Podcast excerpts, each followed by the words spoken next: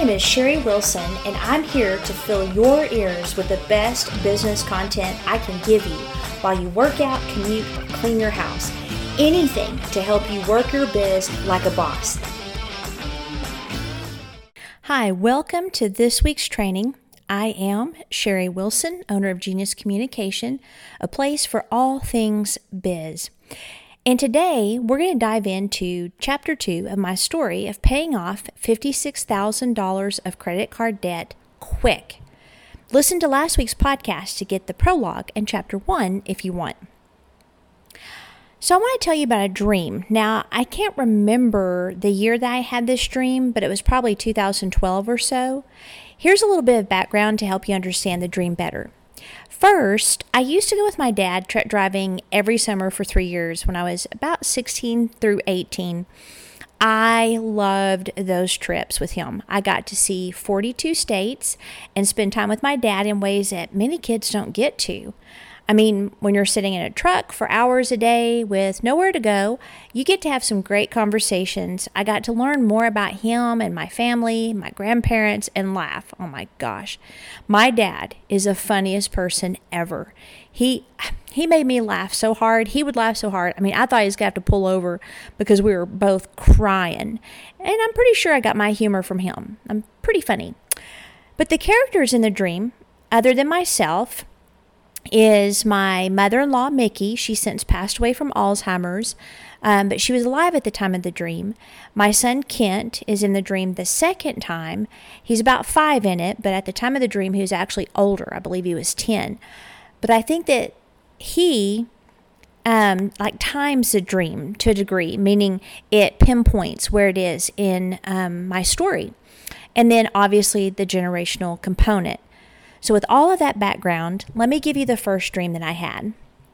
So, I'm in my dad's semi truck going down the road. He was driving, and I was in the passenger seat as usual.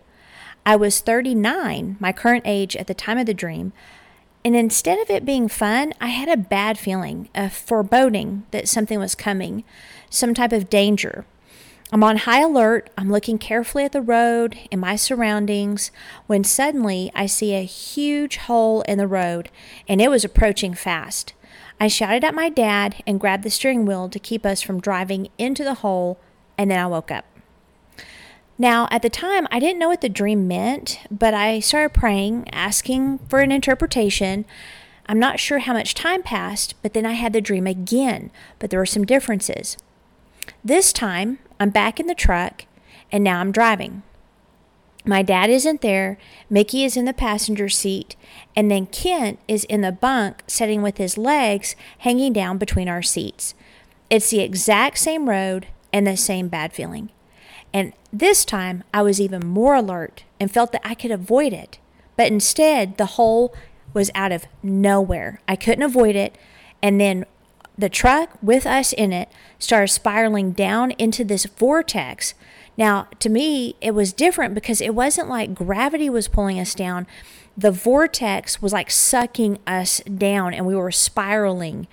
And I used extreme effort and I tried to pull us up and out, and the dream ended. Now, the second dream interpreted both the first one and this one, and it pointed to my first memories of money that developed my mindset and my relationship money that I talked about in last week's episode. So I want to take you back to 1986. I am a child of the 80s, the decadent 80s, I might add. My life wasn't that great though. I love my dad and he loves me, so I want to be really careful with the story so as not to dishonor him. At the time, he was on his third marriage, and we lived in Odessa, Texas, which is basically an oil town that was booming when we got there. My dad had moved from Oklahoma after he quit Halliburton and started a hot shot business. Basically, he'd take equipment to oil rigs, especially especially back and forth to and from California and Texas. Money was good. Then the marriage started to suffer. He was gone a lot, and I think that was hard on his wife. Both of them drank a lot too. Alcohol, by the way, never helps a marriage that's dying, let me tell you. Then the oil boom crashed. I remember to this day oil execs jumping out of windows in Midland, uh, Texas, the neighboring town. The marriage also went into a downward spiral with lots of fights, drinking, and turmoil. I was 13 at the time, so I felt it all very keenly, and I remember being so sad. My only escape was school. Eventually, my dad lost everything his home, his vehicles, his job, his wife, and even me. My grandpa came and got him, and I lived with my stepmother for a bit, and then we ended up in Childress, Texas before I finally settled here in Clovis. Us entrepreneurs wear many hats, but there are some hats that we don't want to wear and we don't want to know how to wear. And that's where Fiverr comes in. Fiverr puts a whole world of freelance talent at your fingertips for all kinds of things that we need done, like logo design, writing and translation, digital marketing, video and animation, music and audio, programming and tech, web design, and more. They even have lifestyle freelance, freelancers to help you with personal style relationship coaching, health and fitness, and so much more. I recently used them to type the transcript of a video for me and was amazed at how fast and professional my freelancer was. You'll find high quality services at every price point. There's no hourly rates, just project based pricing, and your payments are protected.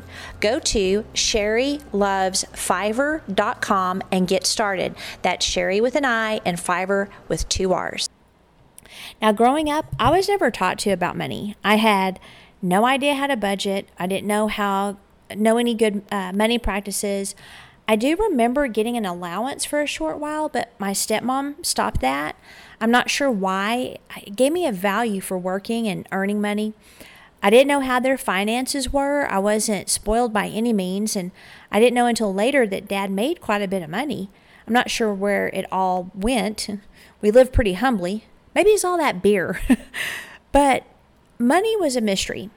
And then I saw everything being repossessed, and that mixed with drinking and divorce created a fear and a lack mindset. That, coupled with no money skills, was a recipe for disaster. So I believe the first dream was a picture of that. I also saw that I woke up before uh, knowing that if we went into the hole, not knowing if we went into the hole or not, which I believe was an indicator that I had a choice. It was during this time that I should have uh, shifted spending habits, and we could have avoided all the fear, stress, and uncertainty later. Now, the second dream is tied to uh, my mother in law. So, when my son was about five, the age he was in that dream, my mother in law got her and my father in law in a lot of debt. Like, he didn't know how bad or how much she was using the cards. It was so much they had to file bankruptcy. It really was the only option for them at the time because they didn't have much of a grid for a side hustle, second job, etc. to pay it off. My mother in law just didn't want to work. For both dreams, we see a generational component where I'm now in a lot of credit card debt, like my dad experienced in the 80s. And on my husband's side, a generational component of his fo- folks doing the same thing and filing bankruptcy. I also felt that if I didn't change and demonstrate wise money management, my son would also fall into the same pit. So let me say right here again, it wasn't just falling. Like I could literally feel the vortex pulling the truck. I had to fight like crazy to get us out. So those two dreams became my guidance in the decisions we made. I knew that it's going to take tremendous effort to get us out, which I'll get into later in this series. The first part was examining some of my beliefs about money that were contributing to the problem. So there's two of them, and one of them was a mystery mindset. And this one was pretty straightforward. Money was a mystery to me. On top of that, I just didn't want to know the numbers. I just kept juggling money and moving it around to buy some time. Nothing illegal, but I kept spending like we didn't have a money problem. Finally, one day I swallowed the fear and I added up all the debt and our income, and we were way over what we brought home. My business and my husband's just didn't bring in enough. I had to get a job. But something very weird happened after that. The mystery of how bad it was was gone. I felt empowered. I had concrete facts. I knew how much extra was needed to survive. I could get that problem solved and then tackle the debt. Which brings me to the day I was on my couch and found out that only $200 was coming in that I discussed last week. It was then I decided to get a job. Thankfully, I got one that opened up all kinds. Oh, thankfully, sorry, I got one, but that opened up all kinds of emotions, which I'll discuss in a future chapter. I also learned that there are tried and true principles for building wealth, Once I started using them, it actually wasn't as hard as I thought it'd be to get out of debt. The other mindset was acceptance of money. Now, this one caught me by surprise, so let me explain. I was doing the five whys exercise to try to figure out why I would impulse buy. Now, at the time, I didn't think I was impulse buying. I mean, I didn't have rooms and rooms full of crazy stuff like five TVs and, you know, CD players and furniture and appliances and all that. Um, so I and I really didn't buy huge things, but if I wanted something, I just got it, even though I knew I'd have to put it on the card. It took years and years, but all of those little purchases, they became a big problem. As I went through the exercise, exercise, I realized that the only time I felt accepted was when my dad was home from the road, and he usually gave me gifts. I had associated gifts with acceptance as a child, and that mindset carried over to my money relationship. All those little purchases from Amazon gave me a shot of dopamine in an attempt to recreate the good feelings I had when my dad was home. Once I realized what was going on, I no longer needed to do that. Often, discovering the why is all that's needed to create change. From that point on, I was well on my way to freedom. I now viewed May differently, and our relationship was already getting better. Now I needed to figure out the mechanics of wealth and paying off debt, but that's for next week. I love taking quizzes, and I love making quizzes, and I've developed a quiz just for introverts. Us introverted entrepreneurs can have a rough time starting that convo, pitching our product or service, and networking in a way that produces more business can be nerve wracking and it can be overwhelming. But did you know that there are actually four introvert types? I had no idea until I began to research it. And from that research, I developed the Introvert Flavor Quiz.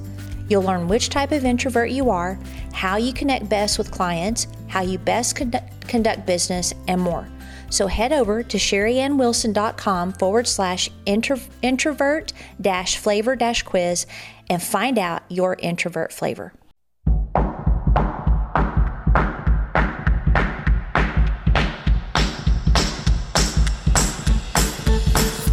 I hope today's podcast gave you some actionable wisdom that you can do immediately for your business. I've got a lot more free training on my website at sherryannwilson.com. Sherry with an I and with an E. But before you go, please leave a kind review of this podcast. It's like giving me a hug in podcast world.